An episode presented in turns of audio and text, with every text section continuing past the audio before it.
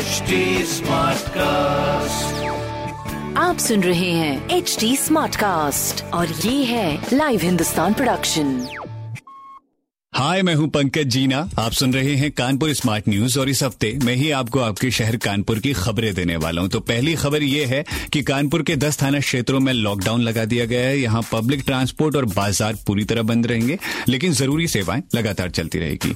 दूसरी खबर यह है कि बाज़ार वो गल्ला मंडी तो बंद रहेंगे, लेकिन कारखाने खुले रहेंगे। ये फैसला इसलिए लिया गया है क्योंकि कोरोना के मामले लगातार बढ़ रहे हैं। अब कोरोना के मामले लगातार बढ़ रहे हैं, इसीलिए इस कड़ी में तीसरी खबर यह है कि वायरस से जंग जीत चुके जो चैंपियन है, वो पूरे शहर में जागरूकता फैलाएँगे सोशल मीडिया के ज़रिए और कई माध्यमों के ज़रिए। तो ये एक पहल कोरोना को हराने के लिए की गई है। तो ऐसी खबरें सुनने के लिए आप पढ़ सकते हैं हिंदुस्तान अखबार। कोई सवाल हो तो ज़रूर पूछिएगा on Facebook Instagram and Twitter हमारा हैंडल है at the rate S T Smartcast और ऐसे पॉडकास्ट सुनने के लिए लॉग ऑन करिए W W W dot S T Smartcast dot com पर।